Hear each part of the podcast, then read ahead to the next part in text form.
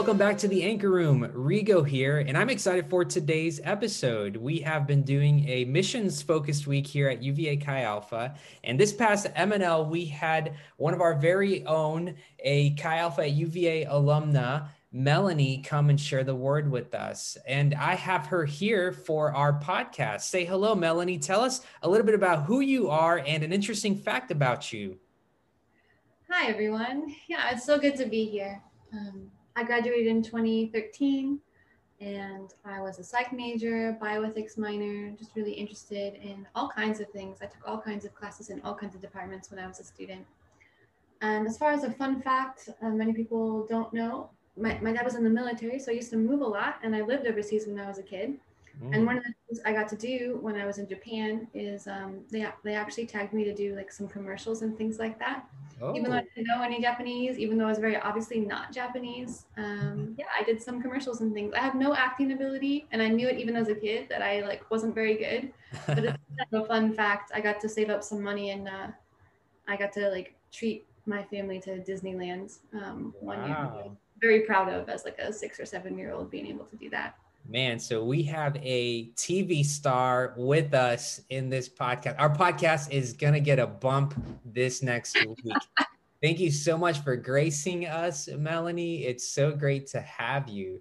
Um, well, for those of you that missed MNL this past Monday, first of all, I want to encourage you to put this podcast on pause and go listen to the message at MNL.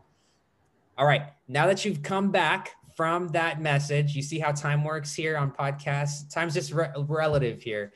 Yeah, great. Now that you come back and listen to that pot to, to that MNL, I definitely want to just have some time to talk to Melanie about the, the topic of missions. And for those of you that don't know, Melanie and her husband Nick have been missionaries in Central Asia for the past three years. And so I want her to just kind of tell us a little bit about her mission field um, and her and their focus there. And so Melanie, tell us a little bit more about what you do and your heart for where you serve. Sure. So I work with Live Dead Silk Road. Um, and if you guys know anything about Live Dead, it's very um, Live Dead is like a missions methodology. And that methodology is very important in everything that we do and the way we think about what we are doing. So we are focused on going and planting churches in places that are some of the least reached. And our methodology focuses on doing church in a way that is accessible to uh, local people and doing discipleship in such a way that local people who come to faith are brought into leadership and are equipped for sharing with others uh, as early as possible because we we're not looking to um, have Western style church in that part of the world. We're looking for people who love Jesus that can have a, an authentic expression of following Jesus um, in their cultural context. We we have felt that God has called us to come and work in this part of the world, and so we go and we do it. Mm-hmm. But we know that we are not the like there are so many barriers um, that come up in missions when you're not from that culture that there's just more barriers someone has to overcome to follow Jesus when the when the message is coming from the mouth of a foreigner. Mm. So we know that one of the best ways to see church planting movements, see rapid expansions of the kingdom, is to equip local people because a local person, their family networks, their knowledge of the culture, their um, command of the language is going to be uh, a lot easier for people to come to faith right. from, the mouth of one of their own people. So we go um, but we're really focused on doing like the bare bones church and not bringing too much of the Western style into it so that local people, as they come to follow Jesus, can kind of work out how, how can we express this in a way that is going to feel authentic to our culture and yet is in line with the word and um, glorifying Jesus. Yeah, well, due to the the sensitive nature of the area of the world that they serve in, we can't say the country that they serve in. But Melanie, for for those that are listening, could you explain to us what we mean or what you guys mean when you when we say Central Asia and what area of the world? Maybe if you could describe the people group that you serve and and the the the people you minister to in this area. Sure. So uh, Live Dead Silk Road focuses on nine nations. So it's Turkey, Azerbaijan, and uh, every country that ends in Stan, basically. So that means Afghanistan, Pakistan, Turkmenistan, Kazakhstan, Kyrgyzstan, Uzbekistan. So uh, those kinds of nations. And as you're hearing those, you hear that those are all majority Muslim nations. And it's uh, a mix of Turkic, Turkic peoples and Persian peoples, many different languages that are mixed in there. And also just like ethnically, there's um, like if you're looking at Turkey, uh, people from Turkey look a certain way. You go farther east, you have people that are Muslim in their faith, but Asian in how they look. And so, yeah, it's just a real mix. But Central Asia, just kind of generally, if you're thinking it's farther east than the Middle East, but farther west than the Far East. Mm. That middle kind of section, kind of a part of the world that most people haven't paid much attention to, don't know that much about. Mm-hmm. Uh, that's the part of the world that we serve in. Yeah, no, thank you for describing that because I think, yeah, many of us, like, I don't think I could name all the Stan countries in in Central Asia, you know, and and so that's an unfortunate effect of our ethnocentrism here in America. Um, but yeah, why don't you tell us a little bit about the need in Central Asia? So why have you and your husband, your family, given your life to this part of the world? Because it is a part, as we just mentioned, that many Americans don't know much about, and so when we think about missions, we often don't think about uh, this part of the world necessarily. We might, you know, vaguely think of it, but tell us about the need there and why you guys have devoted your lives to this place. Yeah. So, I mean, Central Asia is the specific part of the world that I felt called to. And so that's how it got on my radar to start with. Um, my husband is that's not the way he he felt called to work with Muslims generally which meant he could have gone to the Middle, Middle East, he could have gone to Africa, he could have gone even to parts of Europe. So he was really open to any part of the world. It was me that felt specifically interested in Central Asia. But as we, you know, as we look at the stats, as we look at the need, that actually, even within the even within the Muslim world, there's actually a huge need in Central Asia. If you look at these stats, there's like one missionary for every hundred thousand people in wow. Central um, just you look at the the access issue, the unreached nature of this part of the world is significant. I think it's second only to like Southeast Asia, which would mostly be India. Wow. So yeah, so in this in the in these areas of the world, even though there are different ethnicities and languages, the predominant religion is Islam, right? Yes. Although the expressions do change. Um, like the farther east you go, the more uh, it's not um, pure Islam. It's not like the standard practice of Islam. There's a lot of uh, animism and things mixed in. Like the the local imam may also double as a local witch doctor. Like mm-hmm. there's a, a mixing of the ancient kind of tribal religions mixed in with Islam. Yeah. So almost a little bit like we would see with Christianity in some like Latin American countries. I know that's uh, very true in, in many uh, places where indigenous tribes have kind of thrown their own spin to Christianity in places like South America and, and stuff like that. And so you see similar things with Islam in this Central Asia places as as you as you get into I guess the far reach far uh, places that are uh, removed from the city centers and all that. So what I'm thinking is you guys are in a place that has many languages, many ethnicities, one missionary to every 100,000 people. So, what language do you guys even focus on learning, or is there even a focus on language? How do you guys even tackle those challenges of communication in a place that has so much need and so few personnel? That is a wonderful question. I'm so glad that you asked. The, um, the training team, so we we started on a training team, which I highly recommend for anyone who is thinking about serving overseas. And the method that we used for our language learning, um, it's called GPA, the Growing Part, Part, Part Participator Approach. And it is designed to help you learn how to learn a language, not just learn a specific language. Mm. And it's wonderful. It was designed for for workers like me. Mm. Because it's very relational and it's there's a ton of culture stuff mixed in with language. So it's not just learning to speak the language, it's like going deep into what it means to be a person from this area and kind of being raised up in the culture, like growing up of like, this is what it means to be a Turk. This is what it means to be from Afghanistan. This is what it mm-hmm. means to be. Mm-hmm. So what's great about that is um, you do actually really pick it up. It's very organic. You really can't. Um, there's no pre-scripted like this. Like I can't. I can't speak a full sentence in the language until I really have enough cultural background and knowledge that I can form it on my own organically. Mm. Uh, so we speak.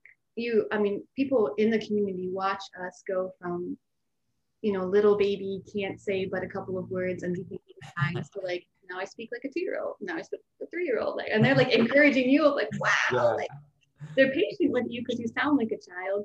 And they instead of um, being like, oh, this foreigner, you know, they're like, oh, this is yeah. this is my foreigner. Like, I'm gonna help this person. I'm gonna teach them what it means to be from this community. Um, because it's very obvious that we, that yeah, kind of that we need that help and that we're open, that we yeah. want that. So I say all that to say, we learn the local language where wherever we're at. And if we move locations, we have to learn the heart language. So mm-hmm. that's what's mm-hmm. happened to yeah. us. We were serving in one area, we learned that language. Now we're mm-hmm. moving mm-hmm. to the other end of our, mm-hmm. and we have to learn a language again. And mm-hmm. uh, where we're going, we have the option of learning the trade language, but we're actually not going to learn the trade language, at least not at first. We're going to learn the local language, the heart language.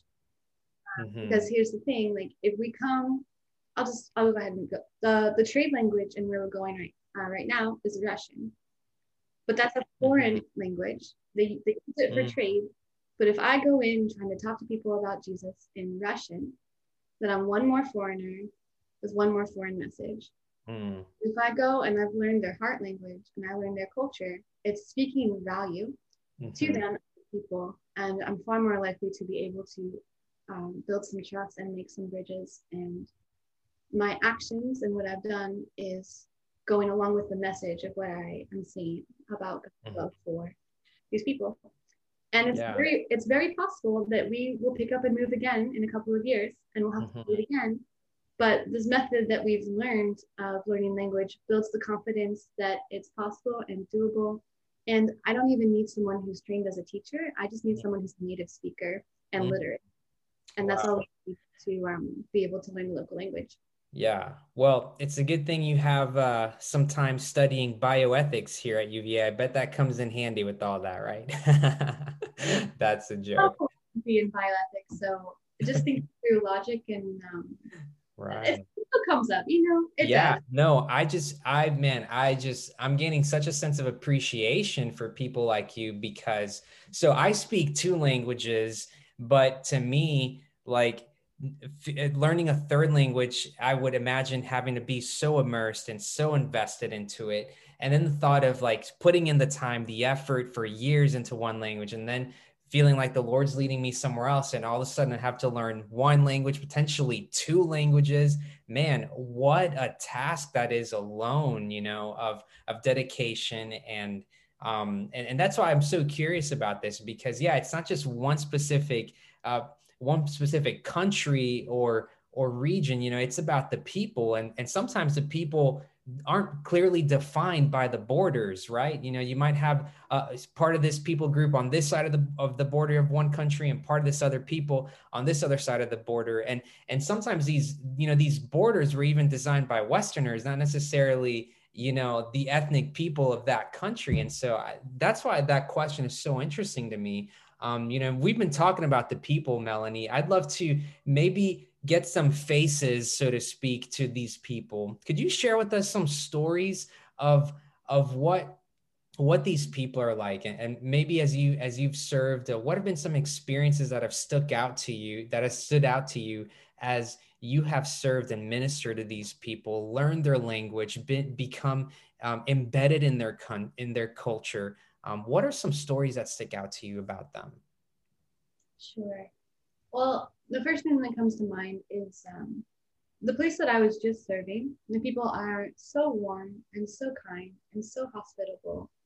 Um, it really was a wonderful place to start. I think not every people group that I want to engage with in the future will be quite as open to foreigners. So maybe we'll be more burned or more guarded from foreign people for various reasons. But the place that I was serving so kind, so open, so willing to come alongside me and help me. And um, the culture that I was just serving in adores children. And mm-hmm. so my son uh, was treated so well and Mm. really was kind of I mean, he went to preschool while we were in class, a local preschool in the local language, full immersion. Mm. And um, I think he's gonna have some of the marks of that time his entire life in a good Yeah. like I mean, I got I got a text message this morning from my neighbor who I dearly love and I'm still in contact with. I have a one of my closest friends from my last assignment. Her son just turned two last weekend, and she sent me videos of his birthday party and said, like, you know, I miss you so much. I wish you could have been here. Like these are, it's not, it's not like a project that I'm going to do. These are people that I love, that I do life with, and um, we talk about the the way that I think about what I do is that, um, you know, as I was preaching the other day, like this treasure of what we have in Christ is so valuable.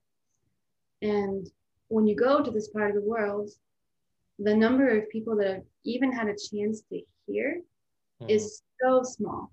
Like, I lived in this big city, many, many people that I pass every day. And you just know, like, any person that I share with, it is, it's probably the first time they've met a real Christian. Mm. And it's um, the first time they've ever heard the gospel from the mouth of someone who believes it. Mm. Um, often, when you're first interacting with someone who's coming from an Islamic background, they've only heard what the gospel is from other Muslims. And there's lots of misconceptions and lots of things that aren't true kind of mixed in with what, whatever they've heard. yeah. And so I find that a lot of times when I'm first talking to someone, um, there's a lot of rocks in the soil of all these things that they've heard that are not true. So you spend actually sometimes like removing the rocks before yeah. you have a chance to see like is the soil soft or not. Right. But it's like one story that came to mind as I was thinking. Um, I got really close with my language teacher, shared life really deeply with her, and we have talked about the gospel in lots of different ways. And um, there's kind of two things that stand out for me with her. One of which was actually that um, men coming to the field and seeing Christian families and seeing uh, Christian husbands caring for their wives hmm was um, the biggest thing that softened her heart to the gospel. Mm. Like all the women that wanted to spend time with her and share the gospel with her, like the husbands are the ones that like really allowed that to happen because she was really attracted to um, fathers who were kind and patient with their daughters and um, saw clearly saw equal value with them. Husbands that were willing to um, love and serve their wives and Mm. seeing this like just yeah respect and um, no abuse of power and things like that. So that really opened her eyes really soft like she was amazed. She she she watched us very carefully. So she'd watch couples on the street and she'd watch the christian men turn their eyes away from looking at women. Um, and she said i've never seen that. What is that? You guys really care about purity. Um, and it just it softened her heart so much the gospel more so than any like i give the men all the credit for all the opportunities that the women had to speak to her because um, i think her heart would have been more guarded otherwise but she'd seen um, the difference that christ was making in their family life Yeah. and then the other thing that i thought of with with this friend um, her name's zainab it's a very common name so i think i can use it. Um, she was asking me one time i was talking about jesus i was talking about the difference that he's made in my life and i was talking about how in the bible there are poems and songs and she's like well, there's nothing like that in the quran. And i was like "Yeah, well like we can talk about some of them. And she's like can you tell me like a can you translate for me like an old christian song oldest one you can think of and i was totally blinking so i like came up with in christ alone which i found out is actually not that old but it's the one that came to mind. And so we were going through the lyrics. And at the end you know when it says like no guilt in life no fear in death this is the power of christ in me. From life's first cry to final breath jesus commands my destiny.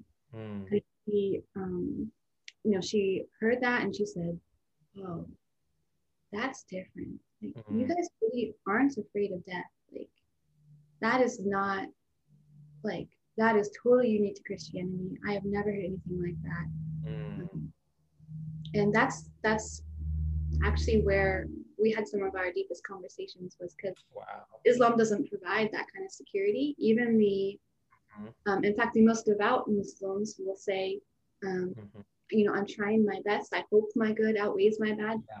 Right. I have no idea if I will be permitted into paradise.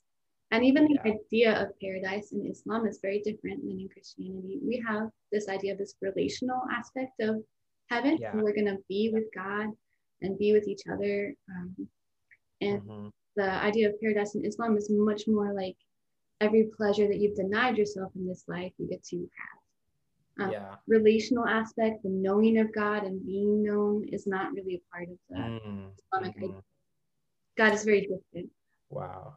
That that is so great. Thank you for sharing those stories. And you know, I just think it's so important that when we talk especially about people we're ministering to overseas that they just don't become numbers or these these vague ideas or or you know uh, uh I want I want our students to kind of hear stories about what it's like and, and what maybe some of the the struggles or the big questions are and that's why I ask you to give us a snapshot of these people because what what I'm hearing from you is that um, how we live our lives can be a testimony to the gospel, not just how we talk about the gospel, right? The fact that this language teacher of yours not only just interacted with you, but even observed your husband and the other Christian men that she was around and saw a marked difference in how they lived their lives. They didn't have to preach to her the gospel for her to notice that there's something different about these people and then you know for them to for, as you build this trust with her that she was able to even connect with you with this song and just hearing this biblical truth about who God is that is just so beautiful that as we live life embedded into a culture it, that it, how we live our lives will preach the gospel just as much as how we pre- actually preach the gospel to the people that we minister to and I bring that up also because I think it's important for many of us on this side of the globe uh, to consider how we're li- living our lives.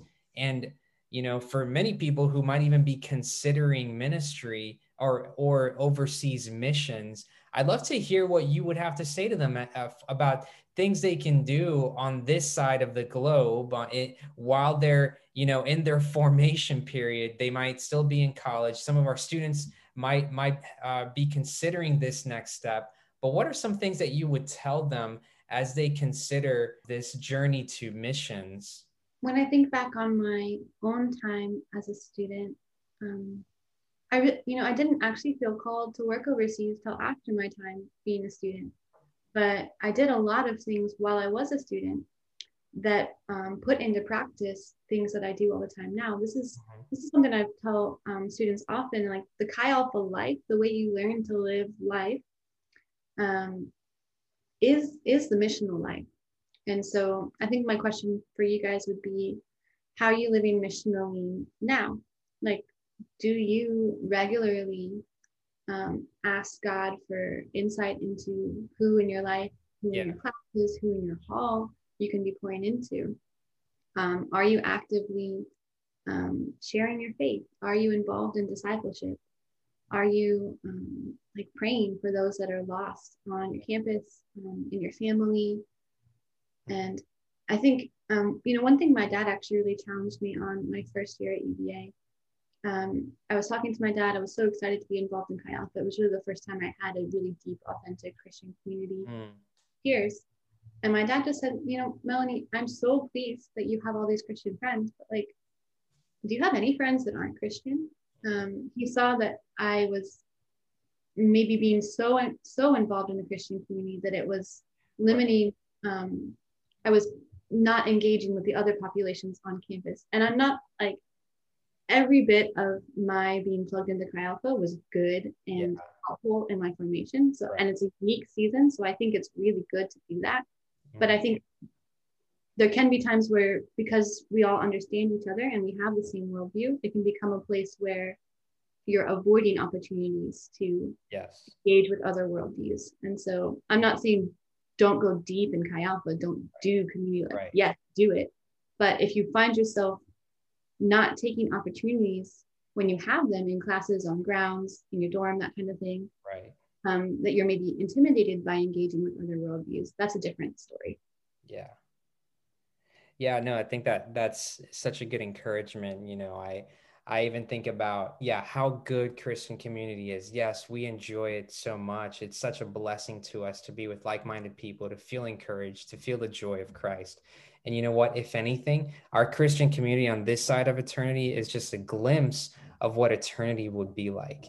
And one thing that I think should encourage us is how many more people should be part of this community that aren't, right? And how many more people can we bring into the fold, so to speak? How many people have not heard? And is it fair that we are enjoying the benefits of this without inviting others? So thank you for sharing that, Melanie. I really appreciate hearing your stories and um, yeah, hearing about your work and your passions. And I know we find ourselves in a very unique point in history and time with a pandemic. And, you know, we're facing very unique challenges, but yet missions is still going. Missions are still happening. People are hearing the gospel. Missionaries are being sent out. What is your final encouragement or or one last word that you would like to give to students as they consider missions, particularly through a pandemic situation or context, right? What's what's one one encouragement that you would give them about missions in this point in time? Something that I've uh, just personally been meditating on and thinking about during this um, pandemic season is I do I do think that God is really good and God is really gracious and God is full of mercy, and I think um, there's a lot of things that are really difficult about this pandemic. There's a lot of things that, um, a lot of ways in which people are hurting in this pandemic. Mm-hmm. But one thing that I think that is uh, really good and kind of God is that all of us have had to slow down a lot. Like the yeah. whole world, all at the same time, we have a yeah. lot less noise and busyness to our lives than we used to. And it's a lot of opportunity for reflection, a lot of opportunity for yeah. kind of assessing where we've been um, individually, as a nation, you know, as the global world. And I think there are a lot of people that are have slowed down enough to process things in their life, recognize patterns of brokenness, recognize questions that they don't have answers to. I think um, there's probably been a lot of opportunities of people recognizing needs that they didn't recognize before because they filled it with other things. Mm-hmm. And so I think um, both now immediately in the pandemic um, and I think at in the aftermath of the pandemic when we're able to do life more deeply again, yeah. I think there's going to be a lot of opportunities for um, deep conversation yes. and for harvest. And so I would uh, encourage you to be looking for those opportunities, be praying right. about that, and um, yeah, just like I was preaching last night, like this peace and this joy and the security that we know in Jesus, like the human heart was longed for, like was made for and longs for. And I think there are a lot of people that are recognizing um, that longing, but don't have the words to put to it, don't know there's an answer available. And I mean, you guys have the treasure of Christ. You guys have um, a hope that is secure. And um, I know that God will give you opportunities. And um, something I used to do when I was a student, when I was um, not always sure I was hearing the voice of God, or not always sure when when I would be being bold or when I would be being um, stupid and like trying to share with people. I would I would go into a conversation and I would say, "Okay, God, um, if you open this door, I promise I'll walk through it." Mm. So like, if this topic comes up, then like, okay, then I'll know it's you and I'll I'll share or you know if they ask me these kinds of questions like mm-hmm. i'll know it's you and i'm gonna i'll yeah. share and that was one way that i like kind of partnered with the spirit and yeah, got yeah. good and was he'd give me those opportunities i'm like okay boom that's what i asked for there it is like i know i can share yeah uh, i know that god is here i know god is in this conversation and mm-hmm. so um, maybe that's a specific way that you can practically begin to think through that and try to walk through that yourselves in conversations of mm-hmm. just having a conversation with the Lord and kind of pre-deciding with Him, like if you give me the opportunity, I'll take it. And that's like training wheels for boldness and um, just becoming more comfortable and feeling more equipped to do this. Yeah. Kind of thing. Thanks for that encouragement. 100% true. Yes. I think in, in this season that we find our historic season we find ourselves in, yes, people are more open to processing things about their lives and and maybe just maybe they might be uniquely poised to hear um, more about Christianity, more about why you believe what you believe. And so I want to encourage you guys listening to take this this to heart. Yeah, ask the Holy Spirit to open up a door for you. And when He does, take that opportunity, as Melanie said. What great piece of advice. And uh, one more thing that I just thought of, um, similar actually to so the part of the world that I serve in, um, the only ideas of Christianity that people have are coming from people that are not Christian. Mm-hmm. And so when I am doing life with people, when I'm sharing from my own mouth and my own life what it means to be a Christian, there's an opportunity for them to correct their understanding of what it means to follow Jesus. And if I'm not upfront about that, if I'm not active in doing that, all they have is um, this dis like disfigured mm-hmm. version of Christianity. And I think actually that's actually really similar for um, especially the students' generation. There's a huge population of unchurched mm-hmm. people that have grown up, and all that they've ever heard about Christianity is from what's in the media or from um, sources that are not in some ways authentic to what it means to be a Christian. And so if you guys aren't doing life deeply with people, if you're not um, sharing from your mouth why you live the way you do, what you think, and why you think it, mm-hmm. all they're going to be left with is this distorted version of Christianity that they've heard about. And so, um, yeah, that's just one more encouragement to you of the value of um, having a close relationship with Jesus, doing life closely with other people that allows them to um, be part of your world and see why you live the way you do, and then being really clear in your communication about what you think and why. Because there's a lot of distortions the enemy is trying to bring in to confuse people and shut down their hearts to Christ. Yes. And you have an opportunity to kind of counteract that as you're open with your with Amen. your life faith. Amen. So true. Yes. As we live closely in close proximity to people, we will have clear ways and opportunities to communicate the gospel. That is so true. Thank you, Melanie, for sharing those encouragements, those pieces of advice, and for sharing your stories. We really appreciate your work and the way that you've blessed our community here this past week. Um, definitely, we'll be praying for you. And uh, yeah, we'll be cheering you on from here, Chi Alpha at UVA.